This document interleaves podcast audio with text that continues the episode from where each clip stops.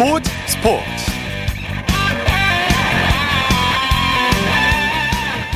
여러분 안녕하십니까? 일요일 스포츠 스포츠 아나운서 이창진입니다. 프로축구 K리그 1이 38라운드 경기를 끝으로 2021 시즌 대장정을 마무리했습니다. 오늘 열린 K리그 최종전에서 전북이 제주를 꺾고 사상 처음으로 K리그 5연패를 차지했고요. 최근 13년간 무려 9번이나 정상에 오르면서 K리그 역대 최다 우승 기록을 또다시 갈아치웠습니다. 새 역사를 쓴 전북의 우승 소식 잠시 후 축구 전문 기자와 자세히 살펴보겠습니다.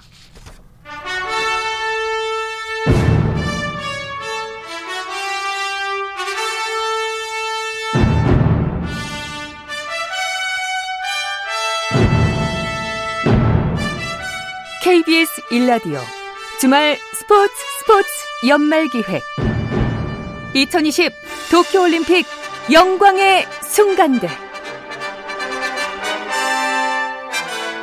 일요일 스포츠 스포츠. 먼저 2020 도쿄올림픽 그 영광과 환희의 순간들을 종목별로 정리해서 전해드리는 시간입니다. 곽지현 리포터와 함께합니다. 어서 오십시오. 네, 안녕하세요. 자, 어제 이어서 대한민국 양궁 대표 선수들이 전한 감동의 순간 전해주신다고요? 네, 그렇습니다. 도쿄올림픽에서 금메달 4개를 수확한 양궁이죠. 네. 그 감동의 순간을 경기가 치러진 날짜 순으로 전해드리고 있습니다.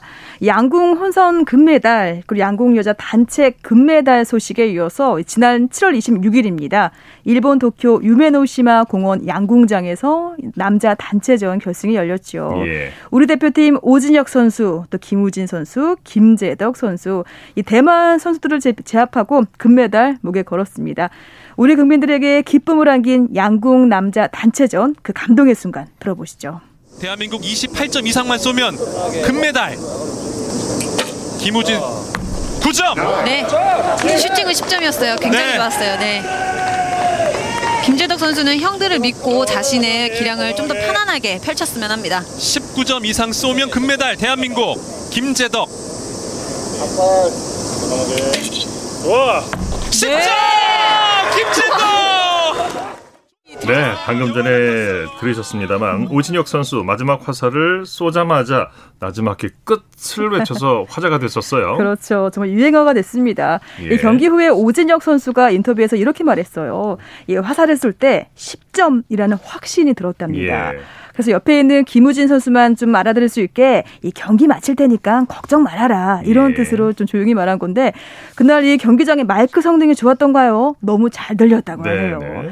그래서 오진혁 선수는 이 평소에도 경기를 하면서요 이 확신이 들 때면은 끝 이렇게 외친다고 합니다. 예. 음, 양궁 남자 단체전 금메달에 이어서 여자 아, 양궁 여자 개인전에서 안산 선수도 또 금메달을 획득했죠. 네, 그랬지요. 예, 지난 7월 30일입니다. 일본 도쿄 유메노시마 공원 양궁장에서 열렸던 양궁 여자 개인 결승전에서 네. 우리 안산 선수 와 정말 다들 기억나시나요? 슈터포까지 가는 정말 접전 끝에 러시아 올림픽 위원회의 50포바 선수를 물리치고 금메달 획득했습니다. 예. 워낙 이 안산 선수가 약간 표정이 없잖아요. 그래서 이 별명이 얼음이라고도 네, 하는데요. 네. 워낙 이 담담한 표정에 그래도 이 집중력 정말 여유 있는 모습이 아, 인상적이었습니다. 사실은 그 양궁 선수가 갖춰야 될 이 덕목이에요. 맞아요. 그런 모습입니다 이게. 네, 맞습니다. 네, 네. 이렇게 도쿄올림픽 양궁 여자 개인전에서 안산 선수가 금메달을 획득한 그 감동의 순간입니다. 안산. 아, 10점인가요? 10점이면 10점이면 10점이면 이번 세트 가지고 옵니다 안산. 자, 이게 10점이면 슈더프로 갑니다. 금메달을 놓고 양 선수 단 한 발의 화살만 남겨놓고 있습니다. 운명의 슈더프 안산 선수가 먼저 쏩니다.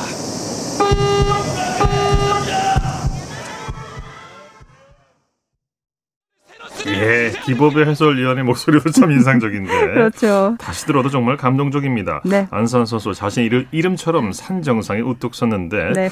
이번 도쿄올림픽에서 산관왕에 오르면서 우리 올림픽 역사를 다시 썼어요. 네, 맞습니다. 이 안산 선수는 김재덕 선수와 양궁 혼성 단체전, 그리고 여자 단체전에 이어서 개인전까지 우승을 하면서 금메달 네. 3개 획득했죠.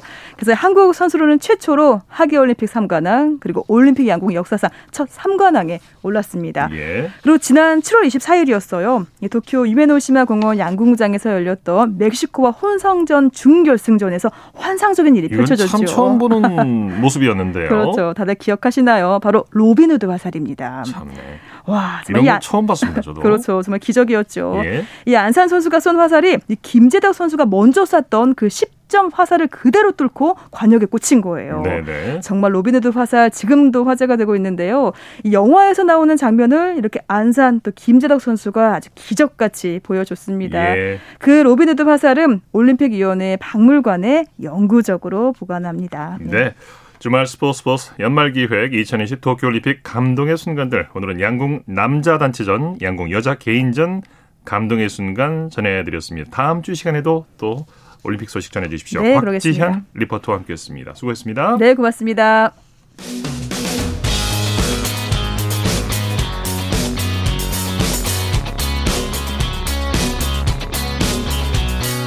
따뜻한 비판이 있습니다. 냉철한 분석이 있습니다. 스포츠 스포츠 일요일 스포츠 스포츠 생방송으로 함께하고 계십니다. 9시 27분 지나고 있습니다. 이어서 축구 소식입니다. 일간 스포츠의 김지한 기자와 함께합니다. 안녕하세요. 네, 안녕하세요. 자, 오프닝에서 말씀드렸는데 이변은 없었어요. 전북 현대가 K리그 1 5연패를 달성했어요. 네, 전북 현대가 프로축구 K리그 1에서 첫 번째 5연패와 예. 그리고 프로축구 역대 최다인 어, 9회 우승의 금자탑을 쌓았습니다. 예. 오늘 전주 월드컵 경기장에서 열린 제주 유나이티드와의 K리그 1 파이널 A 최종 38라운드 경기에서 전북 현대가 이 후반에 터진 한교원 선수와 송민규 선수의 연속골을 앞세워서 2대 0으로 완승을 거뒀는데요. 이렇게 되면서 전북이 승점 76점을 기록을 하면서 울산을 승점 2점 차로 따돌리고 K리그 1 챔피언 타이틀을 지켜냈습니다. 네. 아, 지난 시즌에 K리그 1 역대 최초 이 4연패를 달성한 데 이어서 이번 시즌 우승으로 또 5연패까지 성공을 하면서 K리그 1 최강의 지위를 재확인했습니다. 네, 금자탑을 쌓아 올렸는데 전북은 홈 팬들 앞에서 거둔 우승이었기 때문에 의미가 더 컸던 것 같아요. 네, 전북이 오늘 경기에서 전반 중반 이후에 주도권을 잡고서 어, 마침내 후반에 제주의 골문을 두드렸고요. 어, 후반 28분에 송민규 선수가 오른발 슈팅으로 두 번째 골을 예, 터트리면서는 이 13,900여 명의 이 전주성을 찾은 전북 홈팬들이 아주 이 우승을 크게 즐기는 예, 그런 분위기였습니다. 네. 그리고 후반 추가 시간 3분이 지나고서 종료 휘슬이 울리면서 이 축제 분위기가 절정에 달했는데요. 특히 어, 오늘 전주 월드컵 경기장에는 이 전북의 레전드 이동국 선수도 찾았습니다. 네. 아, 이동국에 이어서 현재 전북의 주장을 맡고 있는 아, 홍정호 선수 어, 경기를 마친 뒤에 이 동국이 형의 방문이 도움이 됐다. 아, 이렇게 또 돌아본 이런 모습도 상당히 인상적이었습니다. 예. 김상식 전북 감독은 사령탑 부임 첫 해 우승 트로피를 들어올렸어요. 네, 데뷔 연도에 김상식 전북 감독이 이렇게 우승을 하면서 어, 역대 K리그 1에서는 여섯 번째 이렇게 우승을 한 감독으로 기록이 됐고요. 예. 또이 전북의 첫 우승을 이렇게 견인을 하면서 어, 선수 그리고 코치 감독으로 우승을 한 역대 세 번째 사례를 기록을 했습니다. 예. 앞서서 이 조광래 대구 사장 그리고 최용수 현 강원 감독에 이은 어, 기록인데요. 특히나 이 한 팀에서 어, 선수, 코치, 감독으로 우승한 것은 최용수 감독이 이어서 두 번째였습니다. 아, 네, 김상식 감독이 오늘 또 우승을 하고서 이 우승 세레머니 상황에서 또 춤을 추는 예, 그런 모습도 있었는데요. 어, 그만큼 어, 굉장히 좀 홀가분한 그런 예, 모습을 보여주면서 전북의 원동 우승 원동력으로 우승의 맛을 잘 아는 선수들이 힘을 냈다. 어, 이게 하루 아침에 나올 수 없었다. 아, 이런 말로 그렇죠. 어, 우승에 대한 자부심을 또 강하게 드러냈습니다. 네. 반면 울산 현대는 홍명보 감독이 부임하면서 우승 징크스를 좀 털어내려고 했는데 또다시 준우승이에요. 네, 이좀 징크스가 오래 이어지고 있는데요. 오늘 울산 현대가 대구 FC와의 시즌 최종전 홈 경기에서 어, 서령우 선수의 1골 1도움을 앞세워서 2대 0으로 어, 완승을 거뒀습니다. 예. 하지만은 K리그1 3년 연속 준우승에 만족해야 했고요. K리그1 통산을 통, 에, 다 통틀어서도 10번째 준우승이었습니다. 네. 경기가 끝나고서 홍명보 울산 감독도 어, 상당히 좀 아쉬움을 감추지 못하는 예, 그런 모습이었는데요.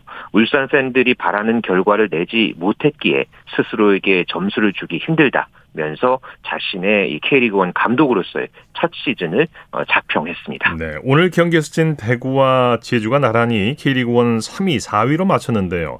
예, 향후 치러질 FA컵 결과에 따라서 제주가 아시아 챔피언스리그에 나설 가능성도 있죠. 네, 현재로서는 대구가 내년 아시아 챔피언스 리그 진출이 확정이 됐습니다. 네. 그렇지만은 K리그1 4위 팀인 제주도 아직 기회가 남아 있는데요.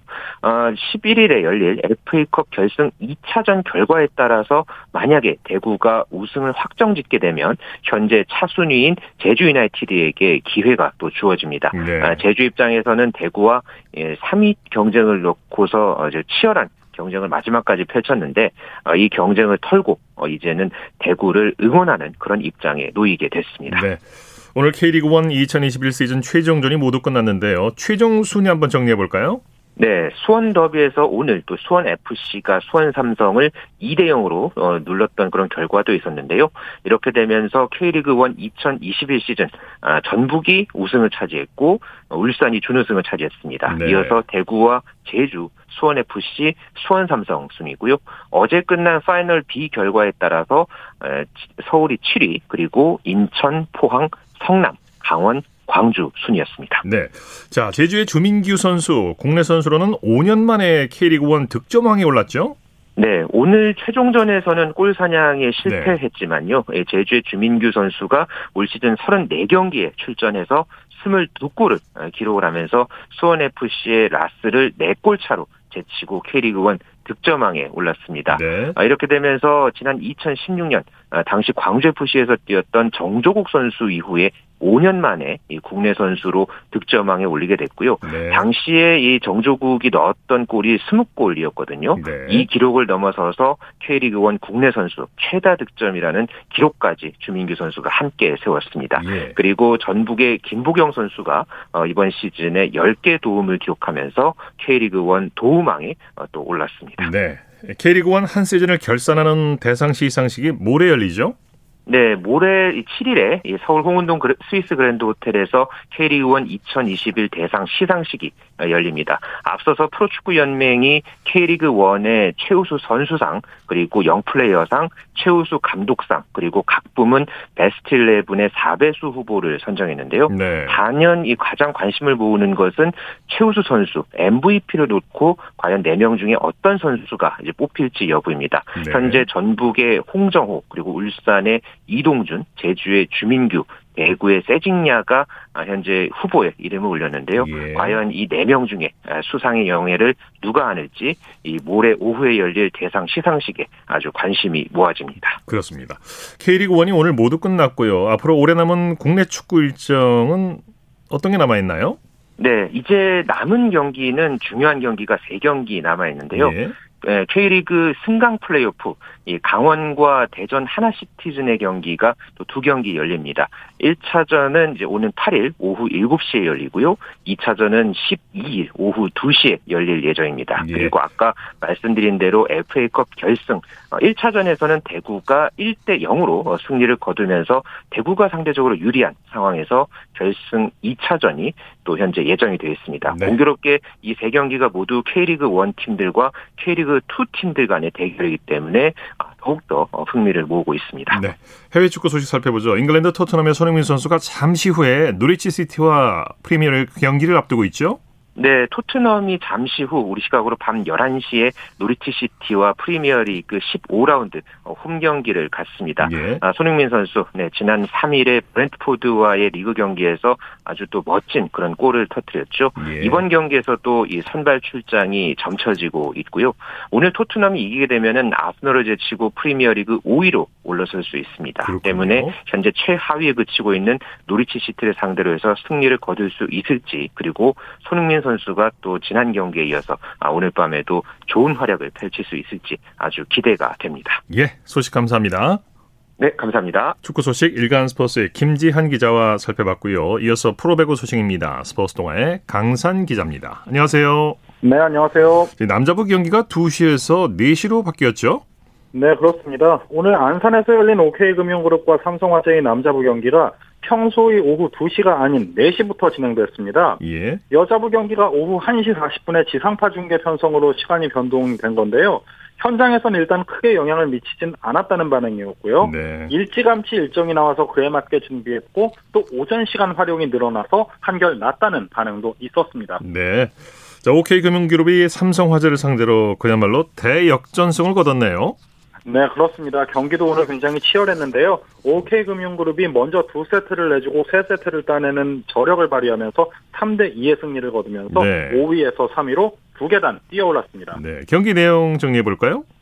네, 1, 2세트는 삼성화재의 일방적인 흐름으로 전개됐습니다.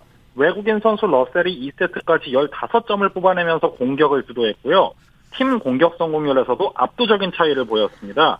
그러나 OK금융그룹이 3세트를 25대 20으로 따내면서 흐름을 바꿨고 4세트도 25대 23으로 승리를 거두면서 끌어올린 분위기가 끝까지 이어졌습니다. 네. 레오 선수가 최상의 컨디션으로 원맨쇼를 벌였어요. 네, 맞습니다. 레오는 오늘 블로킹 2개 포함 29득점, 60%의 공격 성공률로 승리를 이끌었습니다. 3세트에 아예 코트를 밟지 않고 4세트에서는 교체로 투입돼 12점을 올렸고요. 5세트에서도 삼성화재의 러셀과 결정력 싸움에서 앞섰습니다. 여기에 조재성 선수가 서브 3개 포함 13점, 차지환이 12점으로 큰 힘을 보탰습니다. 네. 삼성화재는 오늘 패배가 뼈 아플 것 같아요. 네, 아무래도 그렇죠. 오늘 러셀이 블로킹과 서브 3개, 후위 공격 11점 포함 34점을 올리면서 트리플 크라운을 작성했고, 또 오늘 승점 2점 이상을 추가했다면 치열한 순위 싸움에서 중위권 이상을 바라볼 수 있었기에 아쉬움이 더 컸습니다. 네.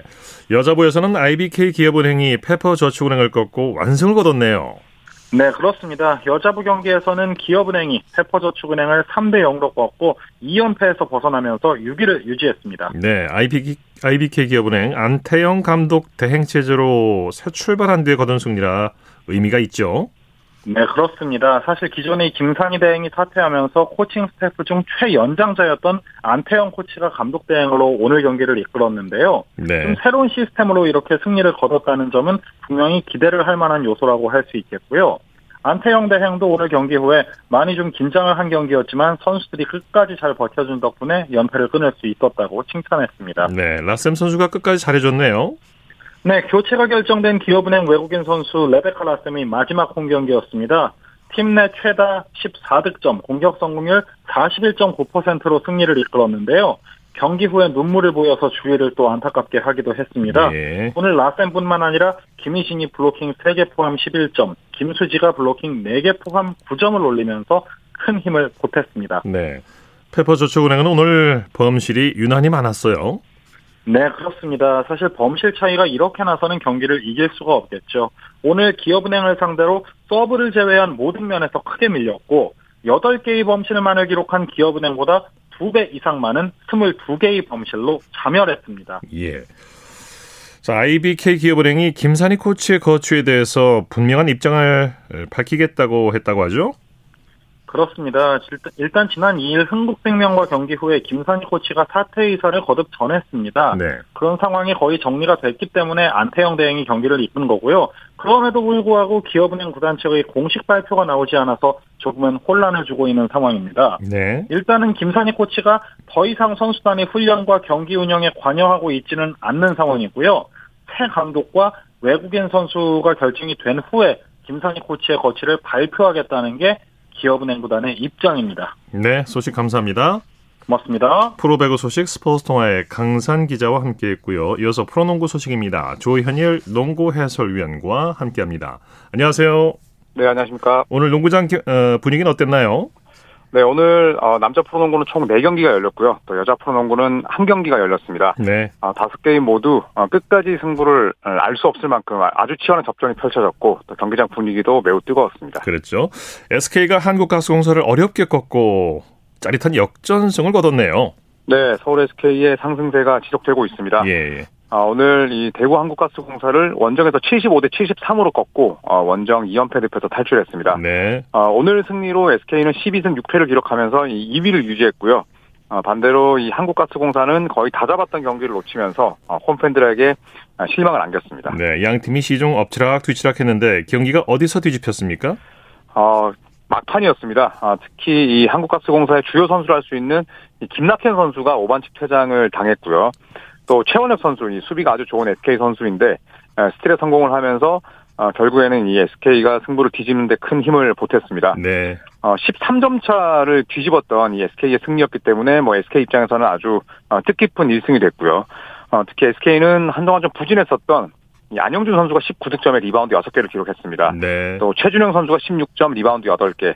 예, 반면 한국가스공사는 이 두경민 선수가 19득점으로 분전했습니다만 아, 뒷심 부족으로 인해서 뼈아픈 역전패를 떠안았습니다. 네. DB와 KG, KGC의 대결도 접전이었는데 2차 연장까지 가는 접전 끝에 DB가 간신히 KGC를 꺾었네요.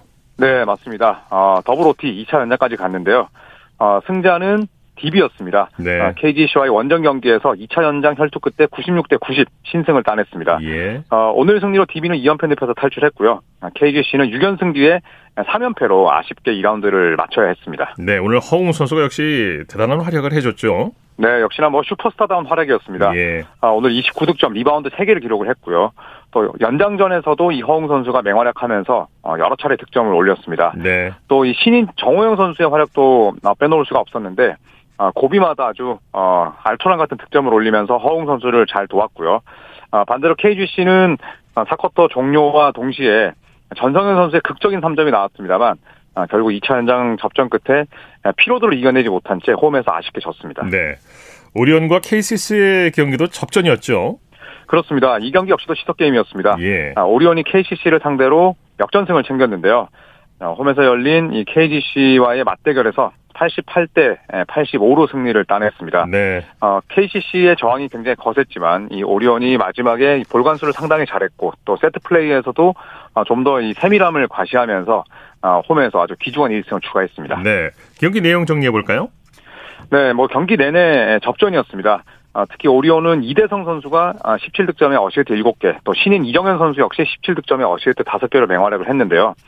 어, 이 두 명이 주도하는 two-man 게임으로 또 이승현 선수의 골밑 득점을 잘 도왔습니다. 아, 반대로 KCC는 이정현 선수와 또 송교창 선수의 공백을 메우고 있는 김상규 선수가 어, 더블 더블로 활약을 했습니다만 경기 막판 집중력이 아쉬웠고요. 결국 KCC는 어, 시즌 8승 10패째를 기록을 하면서 7위로 떨어졌습니다. 네. 오늘 프로농구 남녀 모든 경기가 접전이었는데 잠실에서는 삼성이 LG를 꺾고 귀중한 1승을 거뒀네요. 네, 이 경기 역시도 뭐 끝까지 승부를 알 수 없었습니다. 어, 삼성이 LG를 잡아내면서 4연패 수렁에서 벗어났는데요. 어, 삼성은 이 창원 LG와의 홈 맞대결에서 67대 65로 승리를 따냈습니다. 네. 자, 오늘 승리로 삼성은 4연패 늪에서 탈출을 했고요. 또 창원 LG의 간판 선수인 이 이관희 선수의 친정이 서울 삼성이잖아요. 네. 네, 서울 삼성을 상대로 다시 한번 어, 이기지 못하는 어, 아쉬운 징크스를 이어가게 됐습니다. 네. 이 남자부 2점, 석점, 6점 승부였고요. 자, 오늘 수훈 선수를 꼽는다면 어떤 선수를 들 수 있을까요? 어, 장민국 선수를 들 수 있겠습니다. 네. 이 장신 슈터인데요. 오늘 19득점, 리바운드 3개였습니다. 아, 3점을 5개를 집어넣었는데 아, 오늘 이상민 감독은 경기 끝나고 나서 아, 경기가 시작되기 전에 한 명만 좀 미쳐줬으면 좋겠다 이런 얘기를 했습니다. 아, 그런데 뭐 말 그대로 장민국 선수가 미쳐줬고요. 또 장민국 선수가 중요한 득점을 잘해줬다면서 아, 이, 이날 승리 소감을 밝혔습니다. 네. 또 아, 서울 삼성이 청기범 선수가 이제 아, 제대하긴 했습니다만 또 어려운 상황에서 열심히 해준 선수들에게 고맙다는 말로 이상민 감독은 선수들에게 공을 돌렸습니다. 네. 여자 프로농구 살펴보죠. 신한은행과 삼성생명의 대결 이 경기 역시 접전이었어요. 네, 3점 차 승부였습니다.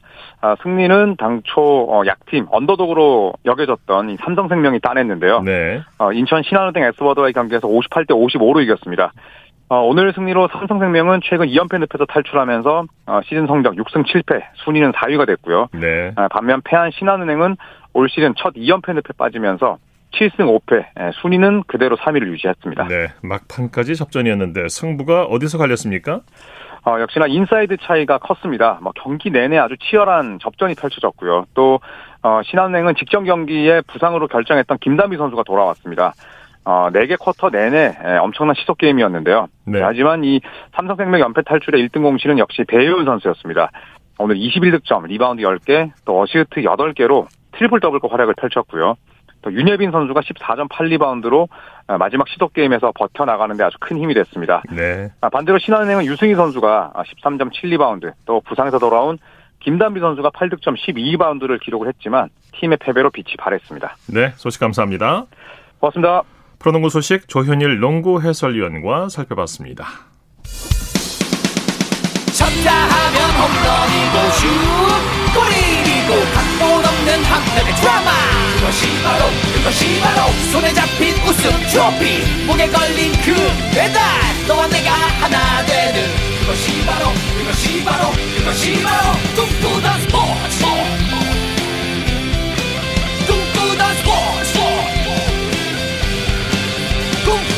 스포츠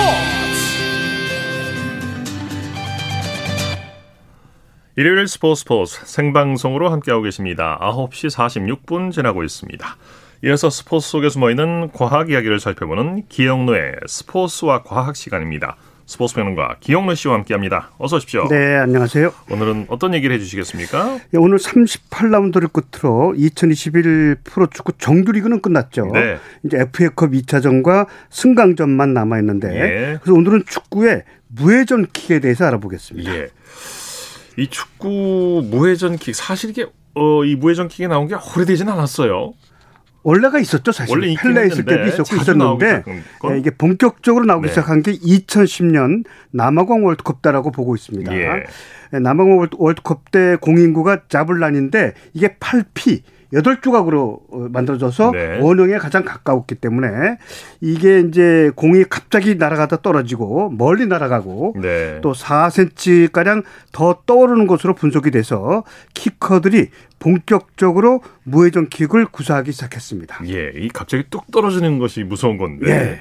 이 무회전 킥이라면 이제 선수의 발을 떠난 공이 회전이 없이 날아가는 거죠. 네, 에, 포르투갈의 축구 선수 크리스티아노 호날두가 가장 잘 차는 무회전 킥은 야구에서 어, 투수가 던지는 너클볼처럼 예. 처음에는 정상적으로 날아가다가 갑자기 불규칙한 궤적을 그리면서 어, 떨어지기 때문에 골키퍼들이 가장 막기 어려워하는 킥이라고 할 수 있습니다. 네네. 원래 이제 축구공을 차면 이제 왼쪽이나 오른쪽으로 휘어서 날아가는 게 네, 에, 맞는 거죠. 450g의 축구, 공은 축구 선수가 강하게 차면 100km 안팎의 속도로 초당 한 10바퀴 안팎을 돌면서 예. 날아가는데 그때 4m 정도 안쪽으로 보통 휜다고 합니다. 예. 아, 근데 이제 무회전 킥은 날아가다가 툭 떨어지는데 그 떨어지는 방향이 공을 찬 선수도 어, 골키퍼도 알 수가 없는 겁니다. 그래서 정면으로 차도 이제 골키퍼들이 못 맞고 예, 예, 공을 그렇습니다. 허용하는 경우가 예, 예. 많은데 예, 이 무회전 킥은 어떻게 이게 물리적으로 가능한 건가요? 카르만 소용돌이 효과라는 물리 법칙이 숨어 있기 때문입니다. 아, 이 어떤 효과인지 좀 구체적으로 설명해 주시죠. 축구 선수가 공에 회전을 주지 않고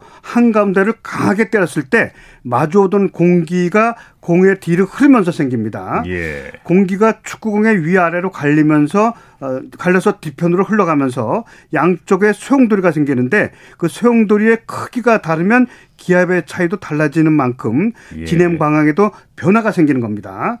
그러니까 아주 쉽게 제가 설명드리면 축구 선수가 발등, 발등 전체로 공을 한 가운데 차면 공의 회전이 거의 없는 무회전 킥이 되는 겁니다. 발등으로 차야 아. 그렇군요. 됩니다. 예. 근데 왜 카르만이라는 이름이 붙여졌을까요? 예, 110년 전인 1911년 헝가리 응용 물리학자 카르만이 원통형 물체가 일정한 속도로 공기나 물 속에서 움직일 때 예. 물체 뒤에 소용돌이가 발생한다는 현상을 발견하고 자기 이름을 따서 카르만 소용돌이라고 이름을 붙인 겁니다. 네, 물리학자 이름을 땄군요. 네.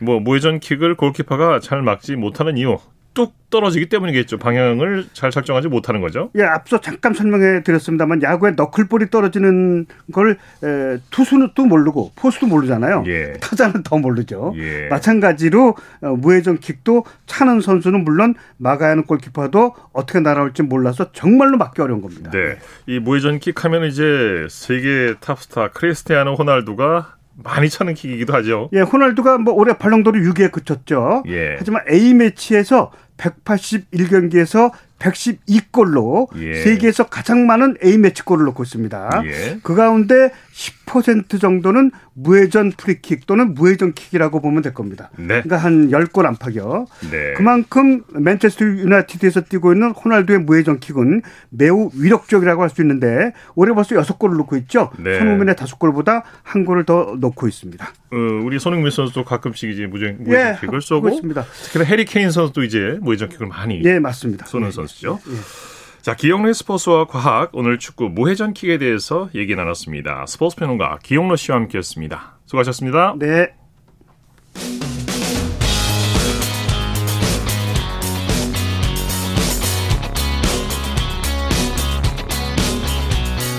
따뜻한 비판이 있습니다. 냉철한 분석이 있습니다. 스포츠 스포츠 이어서 다양한 종목의 스포츠 소식을 전해드리는 주간 스포츠 하이라이트 시간입니다. 이혜리 리포터와 함께합니다. 어서 오십시오. 네, 안녕하세요. 자, 첫 번째 소식 안세영 선수가 지난주에 이어서 우승을 했는데요. 기분 네. 좋은 우승 얘기부터 해볼까요? 네, 여자 배드민턴 에이스 안세영 선수가 우리나라 시간으로 오늘 인도네시아 발리에서 열린 2021년 세계 배드민턴 연맹 월드 투어 파이널스 여자 단식 결승에서 인도의 푸살라 신두를 2대 0으로 이겼습니다. 네. 이 대회는 배드민턴 국제대회 한 시즌을 정리하는 왕중왕전이라고 할 수 있는데요. 안 선수가 이 대회에서 처음으로 우승을 했습니다. 네. 이 안세영 선수는 이미 지난달 21일 인도네시아 마스터스에서 정상에 올랐고요. 또 지난달 28일에는 인도네시아 오픈에서 우승을 거머쥐면서 오늘 우승 소식까지 3주 연속 1위의 기쁨을 맛봤습니다. 네. 그리고 같은 대회에서 셔틀콕 단짝인 김소영, 공희용조도 우승을 차지했죠. 네, 김소영 공희용조가 우리나라 시간으로 오늘 인도네시아 발리에서 열린 2021 세계 배드민턴 연맹 월드 투어 파이널스 여자 복식 결승에서 일본을 2대 0으로 완파하고 우승했습니다. 네네. 사실 이 대회는 1년 동안 세계 배드민턴 연맹이 주최한 월드 투어 대회에서 거둔 성적을 합산 포인트 랭킹으로 매겨서 종목별 세계 8위 이내 선수들에게만 출전 자격이 주어지기 때문에 이른바 이 대회는 배드민턴 고수들의 향연이기도 한데요. 네. 이 대회에서 우리나라 여자 복식과 또 여자 단식이 우승을 했기 때문에 김소영 공이용 조에게 또 안세영 선수에게는 더욱 값진 우승이기도 합니다. 네. 그리고 쇼트트랙 여자 대표팀의 간판 최민정 선수가 쇼트트랙 월드컵 4차 대회에서 금메달 소식을 안겼죠. 네. 쇼트트랙 여제 최민정 선수가 우리나라 시간으로 지난달 29일 월요일에 네덜란드에서 펼쳐졌던 2021-2022 ISU 쇼트트랙 월드컵 마지막 대회에서 여자 1000m 결승에 출전해 가장 먼저 결승선을 통과했습니다. 예. 지난달 29일 월요일 KBS 9시 뉴스입니다. 최민정은 1000m 결승전에서 가장 안쪽에서 출발했습니다. 다섯 바퀴 남기고 선두로 올라섰지만 캐나다 부탱에게 다시 1위를 내줬습니다. 마지막 한 바퀴만 남은 위기 상황. 인코스 공간이 비자 빠르게 치고 들어갑니다. 1분 28초 417의 기록으로 가장 먼저 결승선을 통과했습니다. 최민정의 올 시즌 월드컵 첫 개인전 금메달이었습니다. 이번에는 어떤 소식인가요? 네, 스피드 스케이팅의 이상화 선수가 내년 2월에 열리는 베이징 동계올림픽에서 KBS 해설위원으로 변신합니다. 아, 네, 이 네. 선수는 그동안 방송에 또 네. 나왔었죠. 네, 인터뷰가. 네 번째 올림픽 무대를 경험했기 때문에 다섯 번째 올림픽은 해설위원으로 준비하면서 예. 요즘 바쁜 나날을 보내고 있는데요. 지난 21일 수요일 KBS 9시 뉴스입니다. 한국 동계올림픽의 빛나는 역사로 남은 이상화의 쾌속 질주. 그 모습을 다시 본 이상화가 추억에 잠깁니다. 이렇게 다 주위 전체를 보시면 다 외국인이잖아요. 근데 평창에선 다 우리나라 자국민이었잖아요. 근데 전 그게 적응이 안 되는 거예요. 2019년 은퇴 이후 결혼과 방송 등으로 바쁜 일상을 보낸 이상화가 해설을 결심한 건 그리움 때문입니다. 그래서 내가 할 수 있는 건 네. 그리고 어, 베이징 동계올림픽 1차 남녀 피겨 스케이팅 선발전이 오늘 열렸는데 네. 남녀 피겨 스테- 스케이팅의 간판 차준환과 유영 선수가 우승을 차지했다고 하죠. 네, 오늘 경기도 의정부 실내 빙상장에서 2021년 전국 남녀 피겨스케이팅 회장배 랭킹 대회 겸 국가대표 1차 선발전 남자와 여자 싱글 프리스케이팅 열렸는데요. 네. 우선은 차준환 선수가 이 프리와 쇼트 합산한 합계 239.16점으로 우승을 했고 요. 유영 선수는 이 싱글과 쇼트 합산한 최종 총점 208.59점으로 1차 선발전에서 우승을 했습니다. 네. 그리고 한국 유도의 간판 올림픽 메달리스트죠. 안창림 선수가 오늘 선수로서 은퇴를 한다고 밝혔죠. 네. 2020 도쿄올림픽 유도 남자 73kg급에서 동메달을 획득한 안창림 선수가 현역 생활을 마무리합니다. 오늘 유도계 관계자에 따르면 안 선수가 최근 소속팀에 정상에 있을 때 은퇴하고 싶다라는 이런 의사를 예. 전한 것으로 알려졌는데요. 은퇴 이후로는 안 선수가 지도자로 제2의 인생을 시작한다고 합니다. 네. 이제는 지도자로 풍부한 경험을 쌓은 뒤에 올림픽 때 따지 못한 이 금메달을 지도자로서 선수들이 금메달을 목에 걸 수 있도록 돕는다고 밝혔습니다. 네. 주간 스포츠 하이라이트 이혜리 리포터와 함께했습니다. 수고했습니다. 네, 고맙습니다. 스포츠 단신 전해드립니다. 한국 여자 핸드볼 대표팀이 우리 시간으로 오늘 스페인에서 열린 세계선수권 대회 튀니지와의 F조 조별리그 2차전에서 31대 29로 승리했습니다. 이미 우리나라는 콩고와의 1차전 승리를 했고요. 이번에도 튀니지와의 대결에서도 승기를 잡으면서 어, 한국은 7일에 열리는 덴마크와의 최종 3차전 결과와 상관없이 결선 리그 진출을 확정했습니다. 스포츠 스포츠 오늘 준비한 소식은 여기까지고요. 내일은 8시 30분부터 들으실 수 있습니다. 함께해 주신 여러분 고맙습니다. 지금까지 아나운서 이창진이었습니다. 스포츠 스포츠